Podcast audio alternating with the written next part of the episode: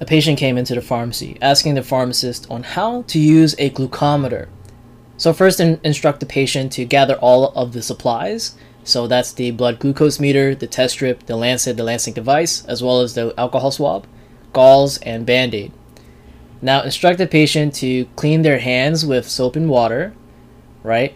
And then instruct the patient to prepare the lancet. So inserting the lancet into the lancing device after removing the cap, inserting the test strip onto the glucometer, and then turning on the glucometer. You know, it has a power button, I'm, I'm assuming.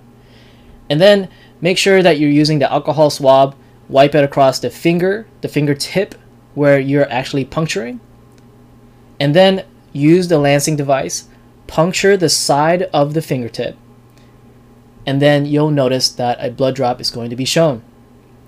The test strip that's connected to the glucometer should be connecting to the blood drop, and then you should be able to see the results within seconds.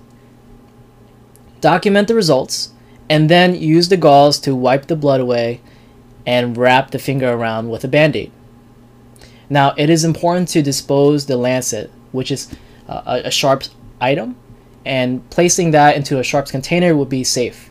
And so, it's not a product, this lancet is not a, a product that can be recycled.